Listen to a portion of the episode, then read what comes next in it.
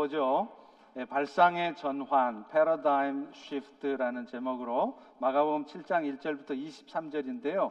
본문이 어, 길기 때문에 어, 일부만 읽도록 그렇게 하겠습니다.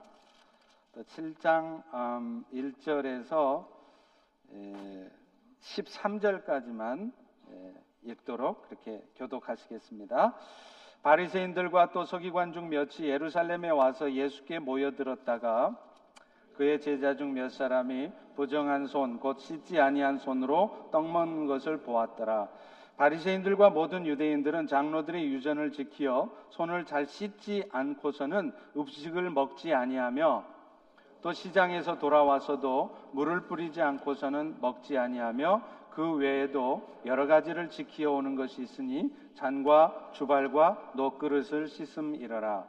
이에 바리새인들과 서기관들이 예수께 묻되 어찌하여 당신 제자들은 장로들의 전통을 준행하지 않고 부정한 손으로 떡을 먹나이까?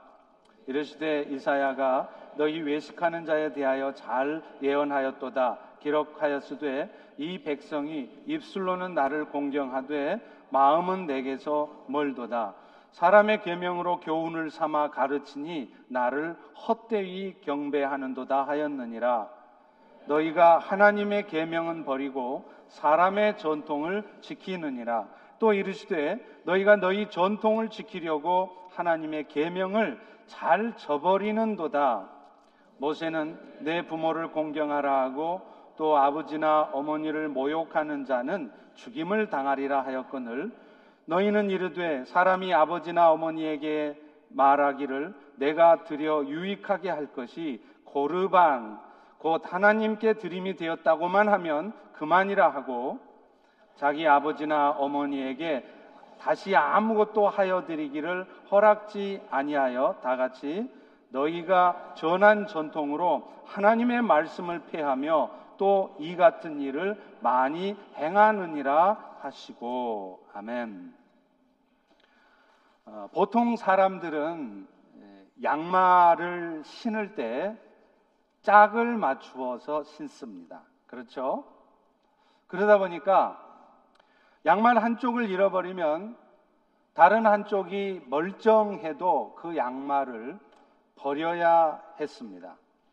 그런데 어느 날 제가 급하게 나가다 보니까 짝이 다른 양말을 신고 가게 됐어요. 그런데 분명히 짝이 다른 양말을 신었는데도 그것 가지고 저한테 뭐라 하는 사람 한 사람도 없더라고요. 더구나 하루 종일 어느 누구도 제가 짝이 다른 양말을 신고 왔다는 것을 아는 사람조차 없었습니다. 그때 제가 깨달았습니다. 아, 양말은 꼭 짝을 맞추어서 신어야 되는 것은 아니구나. 그 후에 저는 종종 짝이 다른 양말을 신고 다닙니다. 물론 지금처럼 예배를 드리거나 아주 격식을 갖추어야 하는 포멀한 자리에서는 짝을 제대로 맞추어서 신지만 보통 경우는 짝이 좀 달라도 거리낌 없이 짝이 다른 양말을 신고 다녀요. 여러분 지금 무엇을 말하는 것일까요? 바로 패러다임 시프트, 발상의 전환을 말하는 것입니다. 생각을 한번 바꾸어 먹으니까 버려야 될 양말들이 쓸모 있는 양말이 되는 것입니다. 항상 위에서만 보다가 아래쪽에서 보니까 그동안 전혀 보지 못했던 것들을 새롭게 알게 되고 그래서 새로운 세계를 경험하게 되는 것입니다. 이것이 바로 발상의 전환이 가져다 주는 축복입니다. 실제로 세계적인 발명품들을 발명한 사람들을 보면 다 발상의 전환을 한 사람들이에요.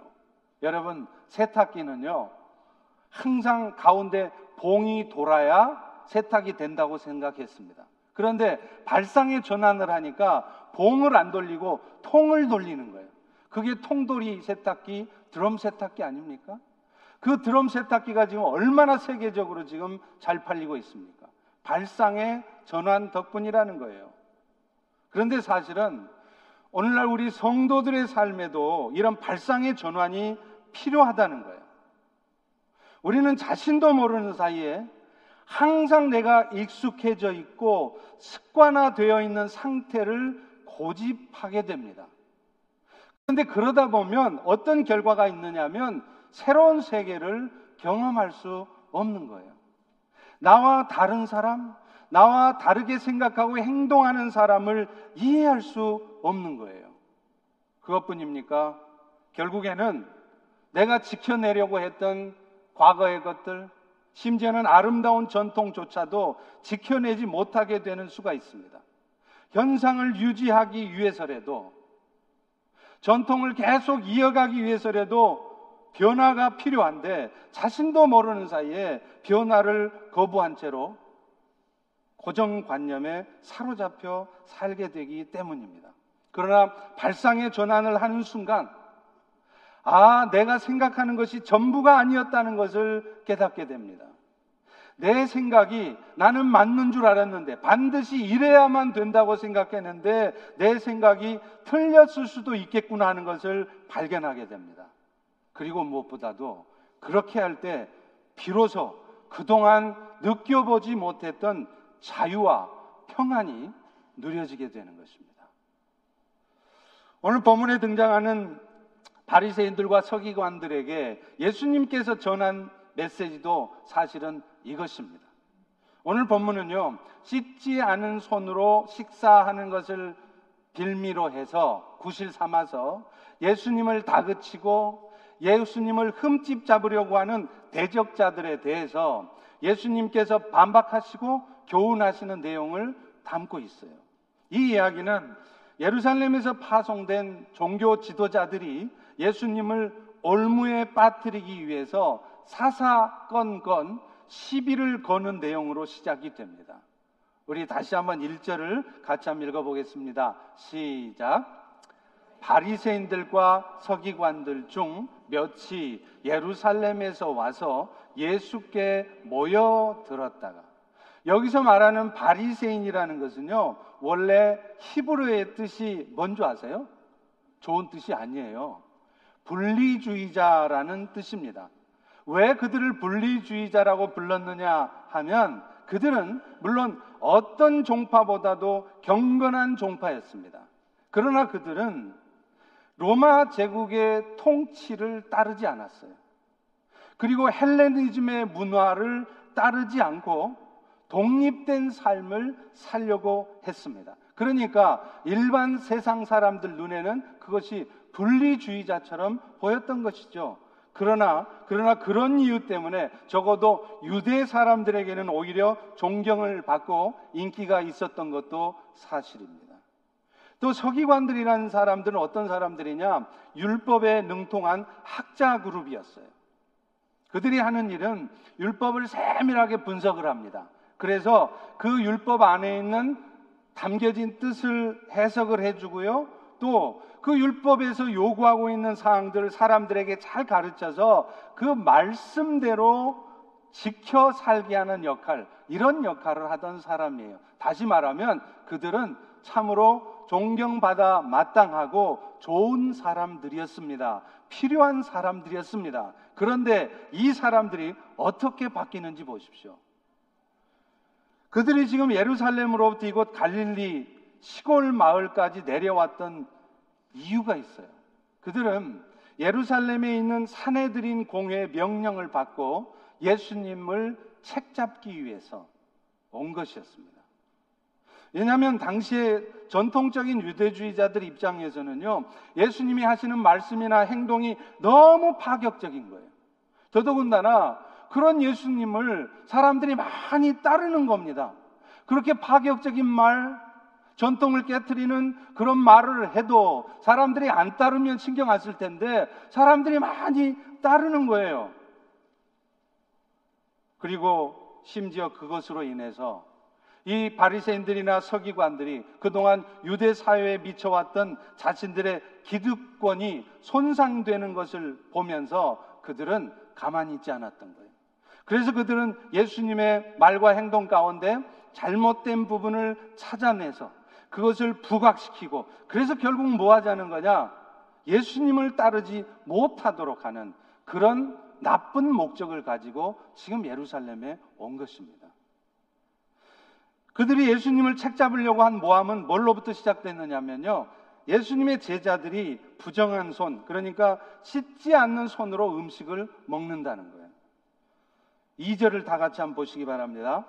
예수님의 제자 중 몇 사람이 부정한 손, 곧 씻지 않는 손으로 떡 먹는 것을 본지라. 여기서 지금 그 예루살렘에서 온 사람들이 제기한 부정한 손이라는 것은 단지 손 안 씻고 먹어서 지금 비위생적인, 위생적이지 못한 상태가 됐다는 것을 지적하는 게 아니에요.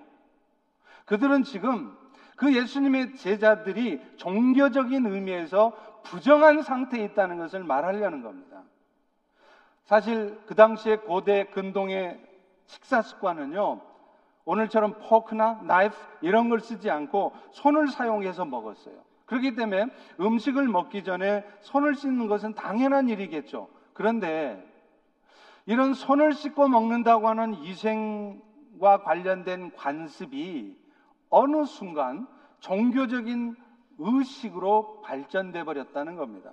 다시 말하면 손 씻고 음식을 먹으면 그 음식을 부정하게 만들어서 그 부정한 음식 먹는 사람을 또한 부정하게 정결하지 못하게 만든다라고 말을 하는 것이죠.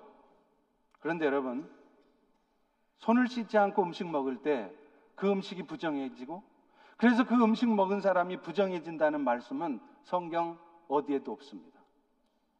그런데도 그들은 이런 행위가 부정한 것이라고 정해놓은 장로들의 유전을 근거로 해서 제자들을 책망한 것입니다. 다 같이 5절을 읽어보겠습니다. 시작. 이에 바리새인들과 서기관들이 예수께 묻되 어찌하여 당신 제자들은 장로들의 전통을 준행하지 않고 부정한 손으로 떡을 먹나이까? 그런데 여러분 여기서 말하는 장로는 우리 펠로시 교회 장로님 같은 그런 분들을 말하는 게 아니에요. 괜히 의심의 눈초리로 보지 마십시오. 여기서 말하는 장로라는 것은 당시에 유태인들의 지도자들, 그러니까 사내들인 공예 회원이거나 혹은 권위 있는 율법 교사들, 종교 지도자들을 총칭하는 말이기 때문에 사실은 오늘날의 목사에 더 가까운 말입니다. 그런데 그들이 유전을 모았다라고 하는 것은 뭐냐? 이 장로들의 유전이라고 하는 것은 뭐냐면요. 이미 성문화되어 있는 율법, 장세기, 출애굽기, 레이기, 민수, 신명기 같은 이 written code, 이 율법 성문화된 율법 말고 조상 때부터 사람들의 입으로 전해 내려오던 구전된 여러 가지 관습법들을 모아놓은 걸 말해요. 이 장로들의 유전으로 대표적인 것이 여러분도 다 들어보셨을 거예요. 탈무드입니다. 그들은 성경에 기록된 율법은 원리만 가르쳐 주고 있기 때문에 이 복잡한 현실 생활에 그 말씀들을 구체적으로 적용하기 위해서는 이 written code 율법만 갖고 안 된다는 거예요. 그래서 어떻게 했느냐? 보다 상세한 세부 규정이 있어야 된다고 생각했습니다. 더더군다나 말라기 선지자 BC 400년경에 말라기 선지자 이후로는 하나님의 예언이 끝났잖아요. 그러니까 이 하나님의 말씀도 더 이상 없는 데다가 사회는 점점 복잡해지고 새로워지는데 이런 상황 속에서 율법에 대해서 해석해주고 구체적인 삶의 문제를 다룰 그런 부분들이 필요했던 것이죠. 그렇게 해서 생겨진 이 탈무주는 BC 300년경부터 AD 주 800년 사이에 있었던 여러 가지 구전 율법들을 함께 모아놓은 것이 바로 탈무드예요. 이 탈무드는 두 가지로 이루어져 있습니다. 하나는 반복이라는 뜻을 가진 미쉬나하고 보안이라고 하는 뜻을 가진 게마라로 돼 있어요. 이 미쉬나라는 건 뭐냐면 창출 레민신 이 모세 오경 이외에 구전되어 온 율법 규정들을 모아놓은 것 이것이 미쉬나고요. 그리고 개마라는 뭐냐면 그 미시나를 보완한 겁니다. 다시 말하면 구전 율법이라도 그것에 대한 해석이 필요했어요. 일반 백성들은 그 율법을 들으면 못 알아들으니까 그래서 랍비들이 그 구전 율법을 해석해서 모아놓은 것 이것이 바로 게마라였습니다. 그런데 중요한 것은 어찌 되었든 이 유전들이 만들어진 궁극적인 목적은 성도들이 성경을 좀 더 잘 이해하고 또 자신들의 현실의 삶에 잘 적용해서 어찌하든지 하나님의 뜻에 합당한 삶을 살도록 만들기 위해서 모아놓은 건데 문제는요. 어느 순간서부터 이 규정들이 성경 말씀보다 더 중요하게 돼버렸다는 거예요. 이런 한계는 예수님 당시의 유대 지도자들에게서도 여실히 드러났고요. 오늘 지금 본문에서도 예수님은 바로 그 점을 지적하고 있는 겁니다. 우리 다 같이 8절과 9절을 읽어보겠습니다. 시작. 너희가 하나님의 계명은 버리고 사람의 전통을 지키느니라. 또 이르시되 너희가 너희 전통을 지키려고 하나님의 계명을 잘 저버리는도다. 여러분 전통이 나쁜 것입니까? 필요 없는 것입니까? 아닙니다. 좋은 것이고 필요합니다. 그런데 어느 순간 그 전통 지키다가 하나님 계명을 놓친다는 거예요. 예수님은 그 대표적인 예를 고르반이라고 하는 것을 통해 설명을 하십니다. 여러분 알다시피 10계명은요. 몇 개 계명으로 돼 있죠? 10개니까 10계명이죠. 이 10개 계명은 앞에 4개의 계명이 하나님을 향한 계명이고요. 뒤에 6개 계명이 사람을 향한 계명이에요. 그런데 잘 살펴보시면 이 앞에 4개의 하나님을 향한 계명도 사실은 뒤에 6개의 사람을 향한 계명을 통해서 표현된다는 거예요. 다시 말하면 내가 진짜 하나님을 사랑한다. 그러면 여러분이 하나님 사랑하는 걸 뭘 통해서 보여줄 거냐? 이렇게 예배 시간에 찬양할 때 주님 찬양합니다. 주님 사랑합니다. 그게 하나님 사랑한 거냐? 아니라는 거예요. 네가 진짜 하나님을 사랑하면 사람 사랑하는 것을 통해서 네 마음에 안 들어도 너한테 해를 끼치고 너를 아프게 해도 그런 사람을 사랑하는 것 그게 하나님 사랑하는 거라.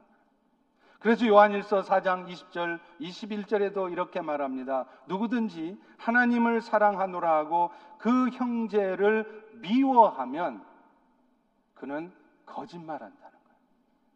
여러분이 아무리 예배 시간에 저 하나님 사랑해라, 사랑합니다 해도 여러분 마음속으로 여러분의 남편을, 여러분의 아내를, 여러분의 시부모를, 여러분의 자식들을 막 미워하고 그러고 있으면 여러분이 하나님 사랑합니다. 다 거짓말이라는 거예요. 왜요? 보는 바 형제를 사랑하지 않는 사람이 어떻게 보이지 않는 하나님을 사랑한다 할 수 있느냐 이겁니다. 그런데 이렇게 사람 사랑의 표현이 하나님 사랑의 표현인데 그러면 그 사람 사랑 중에 가장 중요한 사랑이 뭐냐? 성경은요. 그게 부모를 공경하는 것이라고 말해요. 그래서 10계명에서도 사람 사랑의 계명의 시작 제5계명이 바로 부모를 공경하라는 겁니다. 오늘 본문 10절도 부모 공경의 계명이 모세 율법에 있음을 말씀하죠. 모세는 네 부모를 공경하라 하고 아버지 어머니를 모욕하는 자는 죽임까지 당할 것이다. 이렇게 말한단 말이에요. 그런데 문제가 있습니다. 이렇게 십계명은 성문화된 율법은 부모 공경이 굉장히 중요하다라고 말하는데 고르반이라고 하는 장로들의 유전은 그 계명을 어기고 있다는 거예요. 여러분 고르반이라고 하는 것은 원래 뜻이요 하나님께 바쳐진 예물이라는 뜻이에요. 그래서 출애굽기나 레이기 신명기에 보면 고르반이라는 단어가 나옵니다. 그런데 이 하나님께 바쳐지는 예물이라는 뜻은 무엇을 의미하느냐면 이스라엘 백성들이 하나님 앞에 나아갈 때 빈손으로 나아가지 않고 정성스럽게 예물을 미리미리 준비해야 된다는 의미에서 이 말을 사용한 겁니다. 그런데 이 본래 의도와는 전혀 다르게 당시 유태인들은 이 고르반이라는 말을 장로들의 유전을 사용해서 어떻게 바꿔버렸느냐 하면 자신이 갖고 싶거나 다른 사람들에게 주고 싶지 않은 물건이 있으면 그거 찜해 놓은 때 고르반이란 단어를 썼다는 거예요. 그래서 이게 빼앗기고 싶지 않아요. 다른 형제한테 주고 싶지 않아.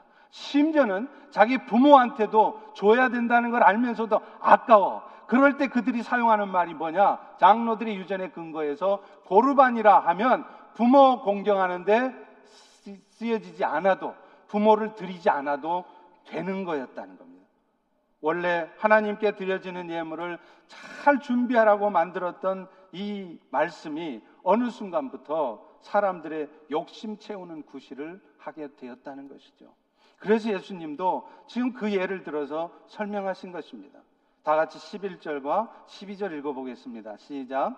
너희는 이르되 사람이 아버지에게나 어머니에게나 말하기를 내가 드려 유익하게 할 것이 고르반 곧 하나님께 드림이 되었다고만 하면 그만이라 하고 자기 아버지나 어머니에게 아무것도 하여 드리기를 않는다는 거예요. 사랑하는 성도 여러분, 그런데 사실상 오늘 우리 신앙생활 가운데서도 알게 모르게 이런 모습들이 있다는 것입니다. 결국에는 하나님의 말씀을 더 잘 지키게 하려고 정해 놓았던 여러 가지 규정들, 팔러시들, 이런 것들이 본래 의도와는 다르게 오히려 하나님의 말씀대로 사는 일에 방해가 되는 수가 종종 있다는 겁니다. 우리 교회뿐만 아니라 어느 교회도 마찬가지더라고요.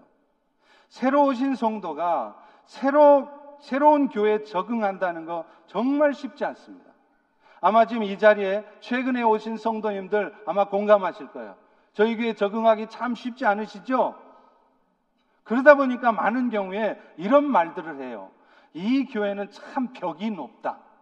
그런데 사실 이 말은 모든 교회에서 할 수밖에 없는 말입니다. 왜냐하면 그런 말을 하게 되는 이유가 새로 오신 성도들 입장에서는요, 이 교회가 정해놓은 어떤 절차나 규정들이 자기가 오랫동안 신앙생활을 해왔던 그런 교회 입장에 보면 매우 까다롭고 심지어는 불편하고 불필요한 절차로 여겨질 수도 있기 때문입니다. 그러나 여러분, 한 교회가 오랜 동안 질서 있게 그 교회 정체성을 유지하고 그 아름다운 전통을 이어져 가기 위해서는 다소 불편하고 부담스러울지라도 그런 규정이나 원칙 그리고 그 교회만의 아름다운 전통은 지켜가는 것이 맞는 것입니다.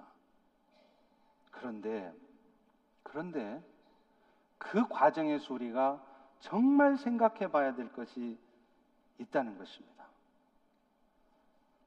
오늘 본문의 예수님의 말씀처럼 그런 선한 목적으로 만들어 놓은 규정, 지키려고 애쓰는 그런 우리의 전통들이 오히려 궁극적으로는 하나님께서 하나님의 뜻을 이루어 가라고 주신 하나님의 말씀을 이루어 가는데 방해가 되는 수고, 수가 있다는 것입니다. 여러분, 지상교회는요, 결국은 불완전한 사람들이 모인 공동체입니다. 그렇기 때문에 이 인간들의 불완전성을 최소화하기 위해서 우리는 노력해야 되고 그런 이유 때문에 우리는 여러 가지의 세부 규정들이 매뉴얼들이 필요한 거 맞습니다. 그런데 저는 이 교회에서 이 매뉴얼들을 만들어 갈 때 마음속에 하나의 염려가 있어요. 어떤 염려느냐면 오늘 예수님이 말씀하신 것처럼 자칫 잘못하면 우리가 그런 선한 목적으로 만들려고 하는 그런 세부 규정들이 어느 순간 자신들도 모르는 사이에 하나님의 말씀을 넘어서고 그래서 자신도 모르게 교회를 은혜가 넘치는 교회가 아니라 아주 차갑고 무정한 교회로 만들 수 있다는 것. 저는 이것이 염려스러운 거예요. 예를 들면 저희 교회는 교회 등록을 하시게 되면 정해진 규정을 따라 훈련 과정을 마친 다음에야 교회 공동체의 일원이 되고 또 교회 안에서 봉사 일도 하게 됩니다.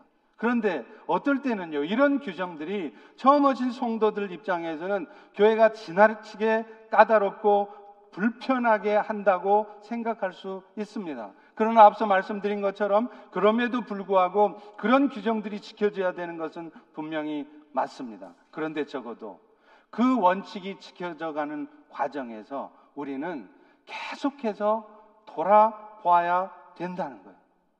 혹시 우리도 모르는 사이에 우리가 정한 규정과 팔레시들이 하나님의 뜻을 이루어드는데 오히려 방해가 되는 것은 아닌지 하나님의 말씀의 뜻은 궁극적으로는 십계명을 다 모아도 결국 요약되는 것은 하나님을 사랑하는 마음으로 사람을 사랑하라는 것인데 우리도 모르는 사이에 규정 지키느라고 파르시를 따르느라고 사랑하지 못하고 사람들의 마음을 아픔을 갖게 하고 상처 주고 그래서 어느 순간 교회를 적응하지 못하고 떠나가게 만들고 있지는 않는지 돌아봐야 된다는 거예요. 저는 오늘 이 말씀이 특별히 우리 교회 월드 멤버들. 오랫동안 우리 교회 아름다운 전통 속에서 이 교회를 힘겹게 그리고 잘 지켜오신 여러분들이 오히려 들어야 될 말씀이라고 생각합니다. 우리도 모르는 사이에 이 전통은 지켜줘야 된다는 생각이 그것이 하나님의 뜻을 어그러뜨리고 하나님의 말씀을 지키는데 방해가 되고 있지는 않는지 우리는 겸손하게 돌아봐야 된다. 하나님의 율법을 더 잘 지키기 위해서 만들었던 장로들의 유전이 어느 순간 하나님의 말씀대로 사는데 오히려 방해가 됐던 것처럼 말이죠. 오늘 이 말씀들이 우리 모두에게 겸손하게 받아들여질 수 있기를 주의 이름으로 축원합니다. 마음 상하지 않으시죠? 겸손하게 받을 때 우리 모두가 더 아름답게 성장해 갈 수 있는 것입니다. 두 번째로 예수님께서는 이렇게 사람들이 세워놓는 전통에 연연해 하는 그 대적자들의 허상을 통렬하게 반박하시면서 이제는 더 나아가서요, 보다 근본적인 문제를 제시하세요. 예수님이 사실 이 말씀을 하신 궁극적인 목적은 이 말씀들을 통해서 사람의 부정을 해결하는 분은 하나님이시고 그것을 위해서 예수님 자신이 오셨다는 것을 말씀하고 싶어서였습니다. 예수님은 이것을 위해서 사람을 정말로 더럽게 하는 것은 사람 안에 있는 마음이지 겉으로부터 들어가는 음식 때문이 아니라고 말씀하세요. 왜냐하면 음식이라는 것은요, 사람 입으로 들어가서 곧바로 어디로 갑니까? 머리로 갑니까? 여러분 심장으로 가요? 배로 들어가서 항문으로 해서 배출이 되는 거예요. 그렇기 때문에 그 음식이 설사 더러운 음식일지라도 그 더러운 음식이 사람의 마음에 들어가서 사람의 마음을 부정하게 더럽게 하는 것이 아니라고 말씀을 거예요. 다 같이 18절과 19절에 있습니다. 너희도부터 시작. 너희도 이렇게 깨달음이 없느냐? 무엇이든지 밖에서 들어가는 것이 능히 사람을 더럽게 하지 못함을 알지 못하느냐? 이는 마음으로 들어가지 않고 배로 들어가 뒤로 나갑니다. 그러면서 예수님은요, 이 더러운 음식이 문제가 아니라 더러운 사람의 마음이 문제라는 것을 말씀을 하시는 거예요. 20절부터 23절입니다. 사람에게서 나오는 그것이 사람을 더럽게 한다.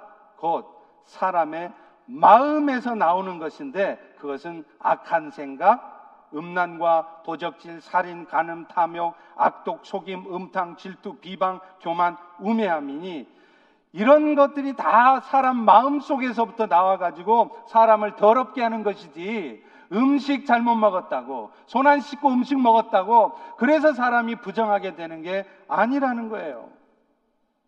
그러면서 예수님은 이 사람의 더러운 마음을 실제로 설명해 줍니다. 여러분 안에는 이 더러운 마음이 있는지 없는지 한번 확인해 보세요. 예수님 말씀하시는 건 첫 번째 음란이었습니다. 성범죄를 말하죠. 예를 들면 강간. 당연히 음란이죠.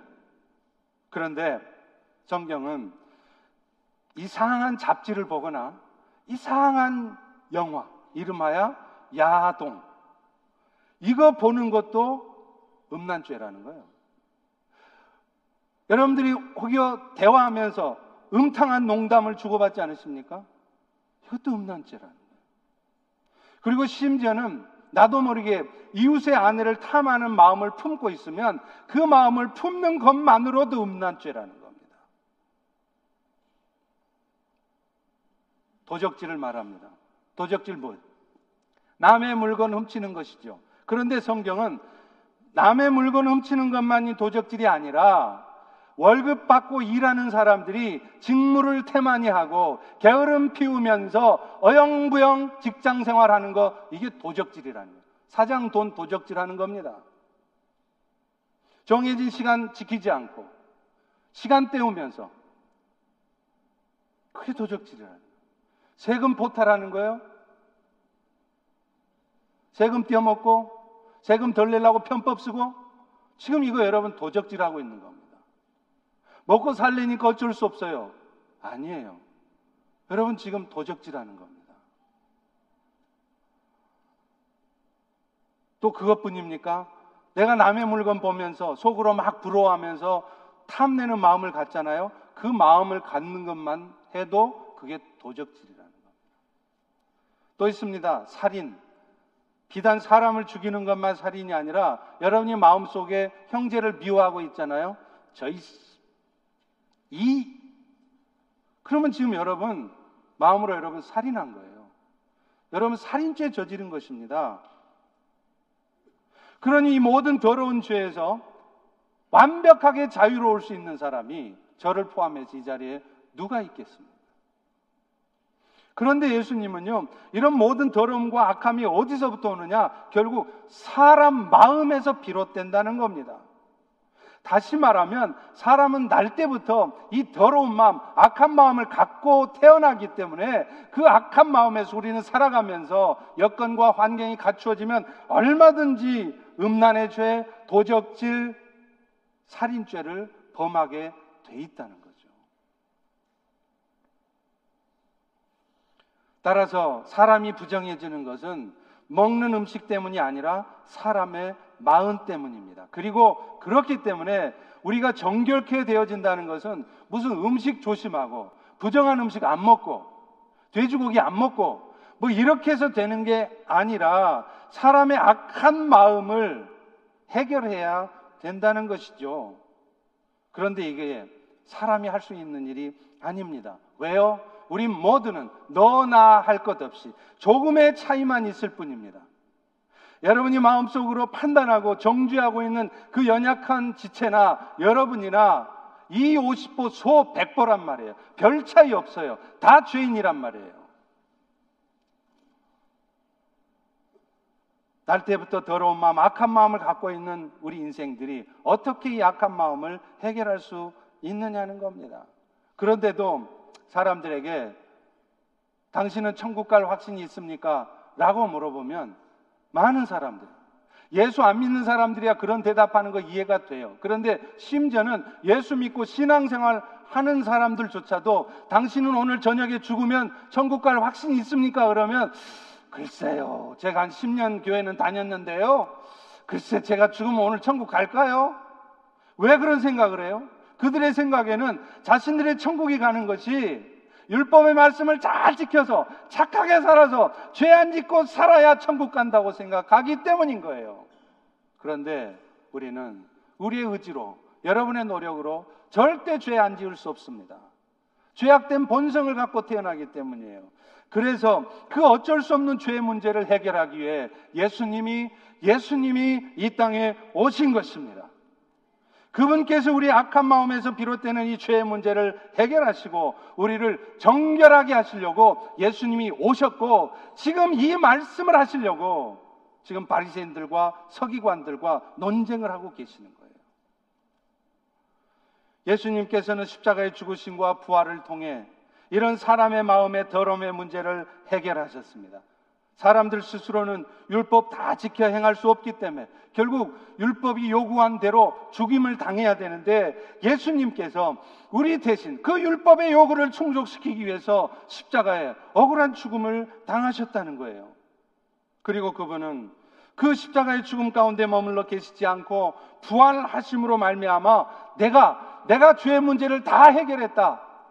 남김없이 하나도 남김없이 너희들이 앞으로 죽는 날까지 앞으로 지을 죄의 문제까지 내가 다 해결했다는 것을 만천하에 보여주신 것입니다. 부활하심으로 말. 그렇기 때문에 오늘날 성도 여러분들 우리 스스로의 힘으로 해결할 수 없는 마음의 죄를 해결하신 예수님께 진정한 감사와 찬송을 드리실 수 있기를 축원합니다. 여러분 뭘 감사하세요? 맨날 예수 잘 믿고 신앙생활 열심히 했더니 글쎄 하나님이 나 시험 붙게 해주시고 비즈니스 잘 되게 해주고 자식 잘 되게 해주시고 그게 자랑이고 감사합니까? 진짜 감사는 여러분 스스로의 힘으로 해결할 수 없는 죄의 문제를 예수님이 해결해 주셔서 예수 믿게 해주셔서 영원한 생명의 은혜를 얻는 것 이것이 여러분이 평생 감사해야 될 제목입니다. 그리고 그것이 진짜 감사하다는 생각이 드는 사람이라면 이 땅에 살면서 예수 따라 살면서 좀 먹고 살기 힘들어져도 좀 되는 일 없어도 심지어는 심각한 병 걸려도 자식들 속 썩혀도 그것 때문에 슬퍼하고 좌절하고 나는 지지리도 재수도 없는 복도 없는 삐어 이런 얘기 안 한단 말이에요. 그리고 결국은 우리로 하여금 더 높은 차원의 삶을 살 수 있도록 우리를 도와주시려고 보내주신 또 다른 보혜사 성령, another counselor. 예수님과 똑같은 본질을 갖고 계신 영으로 우리 안에 들어오신 그 성령의 도우심을 통해서 여러분은 실제로 거룩한 삶을 살기 위해서 struggle을 하셔야 돼요. 애쓰셔야 됩니다. 그리고 무엇보다도 그런 우리의 삶을 통해 거룩한 삶, 그리스도의 사랑을 세상에 나타내는 missional life의 그런 삶을 통해서 아직도 어둠에 있는 수많은 영혼들에게 그리스도의 빛을 비추어 줘야 된다는 겁니다. 그것이 여러분이 예수님으로 말미암아 받은 은혜를 갚는 길이에요. 그리고 그것을 위해서 오늘 우리가 이 땅의 삶을 그런 목적에 합당하게 살 수 있게 해서 필요한 것이 바로 발상의 전환이라는 겁니다. 눈에 보는 대로만 판단하고 함부로 말하고 정죄하고 눈에 보는 대로만 생각해서 나는 되는 일도 없고 그게 아니라 지금 이 상황 속에서도 하나님께서 나를 향한 선한 뜻을 이루어가고 계시다. 내가 이 고통과 이 아픔을 겪는 이유는 내 눈으로 보면 이것이 절망적이고 속상하고 불평할 수밖에 없는 일이지만 이 일을 통해서 하나님이 하시는 일이 있다는 것을 기대하게 되고 바라볼 수 있는 것입니다. 이게 발상의 전환이에요. 생각을 바꾸십시오. 지난 주간 탈북자 지성호 씨가 이 컬럼비아에 있는 그 가든 교회에서 간증 집회를 해서 제가 참석하게 됐습니다. 이분은 북한에서도 북쪽 끝 회령 땅에서 태어나서 어린 시절부터 힘든 삶을 살았던 분이더라고요. 여러분 들어보셨죠? 꽃제비. 이 꽃제비가 뭐냐면 기차역 같은 데 앞에 나와서 구걸해서 여자애들 같으면 심지어 몸을 팔아서 먹을 것을 챙기는 그런 아이들, 그 꽃제비예요. 그런데 이 지성호 씨도 그런 꽃제비의 삶을 살았다는 것입니다. 14살 나이에 그런데 석탄을 훔치기 위해서 달리는 화물 열차에 매달리다가 떨어졌습니다. 그 사고 때문에 열차에 깔려서 한쪽 다리를 잃고 한쪽 손을 잃었어요. 다급하게 병원에 갔지만 병원에 마취제가 많지는 않을지라도 있었지만 마취도 못한 채로 수술을 받습니다. 당 간부나 돈 있는 사람한테만 그 마취를 주기 때문이래요. 그래서 세상에 마취도 안 받고 그 뼈를 톱으로 잘라내는데 그 지성우 형제는 아직도 그 순간을 생각하면 몸서리 쳐진다는 거예요.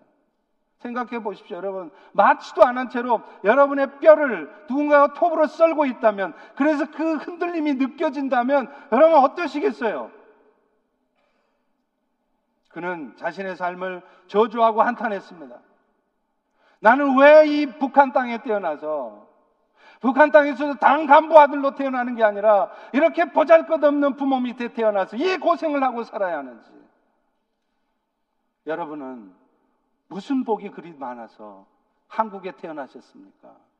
여러분은 무슨 복이 그리 많아서 이곳 미국 땅에 와서 이런 편안한 삶을 사십니까? 그런데 우리 지성의 형제는 무슨 복이 없어서 왜 재수가 없어서 그런 삶을 살아야 합니까? 그는 그렇게 한탄했던 것이죠. 우여곡절 끝에 중국으로 탈출해서 그곳에서 처음으로 교회라는 곳을 갔대요. 근데 처음에는 자신의 그 비참한 삶, 그리고 아직도 조국 북한 땅에 남겨져 있는 수많은 고통받는 다른 사람들을 생각하니까 하나님은 사랑이시다. 하나님이 지금도 너희를 사랑하고 있다. 하나님이 조국 북한을 사랑한다. 믿을 수 없더래요. 받아들일 수 없더래요. 그렇지 않겠습니까? 그런데 하나님의 특별한 생각이 뜻이 계셔서인지 그는 마침내 예수님을 인격적으로 영접합니다. 그리고 라오스와 태국을 거쳐서 대한민국 땅으로 들어갈 수 있었습니다. 그리고 그곳에서 그는 자신이 왜, 왜 이런 고통과 아픔을 당해야 됐는지 그 이유를 발견했습니다. 발상의 전환을 통해서. 그 어둠의 땅에서 단 한 명의 영혼이라도 구출해 내려고 지금도 그 일을 하고 있고 그리스도의 복음으로 그들을 인도하는 일에 그는 지금 헌신해서 전 세계를 다니고 있는 것입니다. 오늘 우리 모두에게도 발상의 전환이 필요합니다. 여러분 늘 생각하던 틀에서 벗어나십시오. 다른 각도에서 다른 시각에서 여러분의 인생을 돌아보십시오.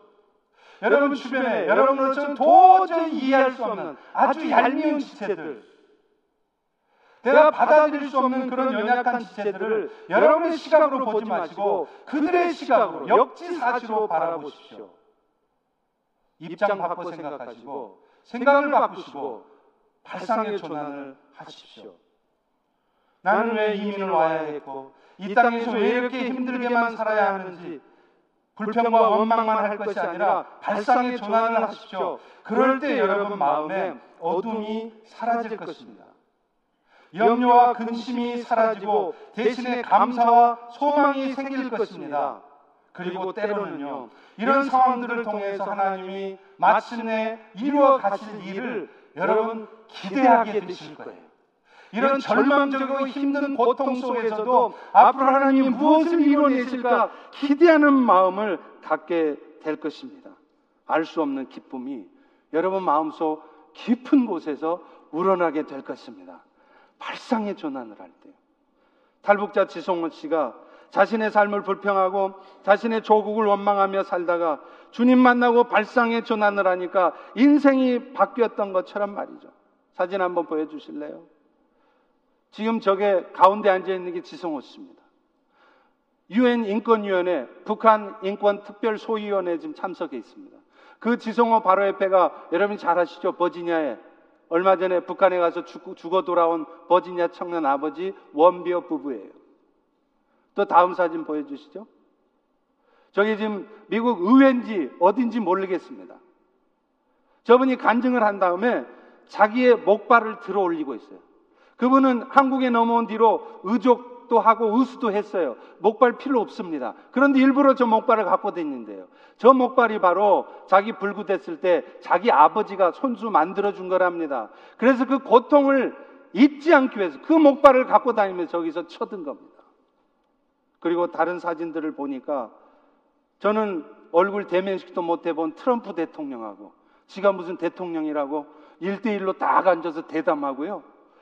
각국의 정상들, 뭐 우크라이나 대통령, 몇몇 대통령들을 만나고 다니더라고요. 무슨 대통령 만나는 게 무슨 대수이겠습니까마는 발상의 전환을 하고 나니까 북한의 구석진 땅, 교육도 받지 못한 14살의 불구자가 된 이 보잘 것 없는 청년이 전 세계 정상들을 만나며, 만나며 다니더라는 것입니다. 그것도 불과 몇 년 사이에 말이죠. 더 중요한 게 있습니다. 다른 간증하는 걸 보니까요. 이 지성우 형제는 지금 자신의 다리가 하나가 없다는 것, 손이 없다는 것이 전혀 불평스럽지 않답니다. 부끄럽지도 않답니다. 조금 불편할 뿐이지요. 오늘 여러분은 예수 믿고 이 엄청난 축복을 받고 살면서도 이 자유로운 땅, 이 풍요로운 땅 미국에 살면서도 좀 비즈니스 안 된다고 좀 자식 안 됐다고 뭘 불평하고 사십니까? 발상의 전환을 하십시오. 발상의 전환이라는 것은 밖을 보지 않고 안을 보는 거예요. 땅을 보는 데서 하늘을 보는 것입니다. 밖을 보면요, 먹는 음식이 우리를 부정하게 만들고 저 사람이 잘못됐고 그렇죠. 그런데 모든 문제의 원인은 사실은 내 안에 있어요. 내가 문제예요. 그리고 그것을 진정으로 발견하게 될 때 그들은 비로소 예수님이 보이고 영혼의 구원을 얻게 되는 것입니다. 땅을 바라보다가 눈앞의 현실만을 살펴보다가 분석하다가 하늘을 바라볼 때 우리는 인생의 목적을 비로소 발견합니다. 그리고 그 인생의 목적이 발견되면은요, 지금 이 순간 내가 조금 불편해도 내 뜻대로 내 인생이 잘 안 되고 있어도 이 가운데에서도 하나님의 목적이 이루어짐을 알기에 그 놀라우신 하나님의 계획이 있다는 것을 알기에 그것 때문에 좌절하고 포기하는 것이 아니라 누구 원망이나 하고 마음속 어둠에 깊이 갇혀 사는 것이 아니라 오히려 일어나서 굳건하게 그 길을 갈 수 있는 것입니다. 여러분, 저 역시도 참 힘든 시간을 지나왔습니다. 그래서 어느 순간은 제가 무엇 때문에 이곳에 있는지, 내가 왜 미국에 와 있는지 혼란스러울 때도 있었습니다. 그런데 발상의 전환을 하니까요. 땅을 보지 않고 하늘을 보니까 내가 이 땅에 있어야 될 이유가 다시금 발견되었습니다. 그저 이 땅 미국이 살기 좋고 자식들 교육시키기 좋은 땅이어서가 아니라 이 시대에 다시 한번 이 땅에 부흥이 있어야 하기에 그리고 그 이 땅의 교회들의 회복과 부흥을 통해서 그리스도의 피 묻은 복음이 땅 끝까지 증거되어야 된다는 것을 알기에 더욱 힘을 내야 된다는 것을 깨달은 것입니다. 여러분, 내가 어느 곳에 있는가는 중요하지 않습니다. 심지어는 내가 어느 교회를 지금 다니고 있는가? 그것 중요하지 않습니다. 여러분이 다니는 교회에 목매달지 마세요. 하나님이 원하시는 것은 여러분의 교회가 중요한 것이 아닙니다. 내가 어느 교회를 섬기고 있는가도 중요하지 않습니다. 중요한 것은 내가 지금 이곳에서 무엇을 하고 있는가입니다. 나를 누군가가 알아주고 있는가가 중요한 것이 아니라 주님께서 나를 알아보고 계시고 나의 고통과 아픔에 주님이 지금 함께하고 계시다는 것을 아는 것이 중요한 것입니다. 내가 지금 돈을 얼마나 벌고 있고 얼마나 편한 삶을 살고 있는가가 아니라 내가 지금 없는 형편이지만 몸이 불편하지만 영원한 가치를 위해서 살고 있는가가 중요한 것입니다. 여러분 오늘 발상의 전환을 해보시기 바랍니다. 그러면 저처럼 새 양말들이 몇 컬레 생길 것입니다. 할렐루야. 그리고 여러분 일이 여러분 원하는 저 뜻대로 안 되고 답답했던 그 일들이 이 일들을 통해서 하나님이 이루실 일을 기대하게 될 것입니다. 발상의 전환을 통해서 여러분 안에 사시는 그분을 보면서 용기를 내시고 우리 모두가 우리 모두가 다 일어나서 주님의 나라를 향해 한 마음이 되어서 힘차게 나아갈 수 있기를 주의 이름으로 축원합니다. 네, 기도하겠습니다. 하나님 오늘 또 주님 주신 말씀을 통하여서 우리도 모르는 사이에 우리가 정한 규정이 우리가 지키려 하고는 전통이 하나님의 말씀을 넘어서고 있지 않는지 돌아보기를 원합니다. 하나님, 특별히 우리 교회 old 멤버들, 이미 우리 교회 여러 가지 것들에 익숙해져 있는 우리 성도님들, 참으로 아프고 힘든 과정 속에서도 굳건하게 이 교회를 아름답게 세워왔던 우리 성도들이 혹여 자신도 모르는 사이에 새로운 성도들을 마음 아프게 하고 또 그들을 떠나게 만들고 있지는 않는지 돌아볼 수 있기를 원합니다. 무엇보다도 발상의 전환을 통해서 눈을 들어서 내 기준으로 사람을 보고 상황을 보는 것이 아니라 하나님의 기준으로 볼 때 우리의 마음속에 알 수 없는 기쁨이 은혜가 기대가 넘치도록 축복하여 주옵소서. 예수님 이름으로 기도합니다. 아멘. 우리 다 일어나셔서 함께 찬양할 텐데요. 앉아서 찬양하셔도 돼요. 발상의 전환을 한번 해보죠. 왜 찬양할 때 다 일어나야 됩니까? 앉아서 하셔도 돼요. 오늘 한번 앉아서 한번 해보세요. 그래도 나는 이 익숙해서 앉으면 찬양이 안 된다. 그러면 일어나세요. That's fine. 편할 대로 하세요. 우리 다 같이 한번 찬양하겠습니다.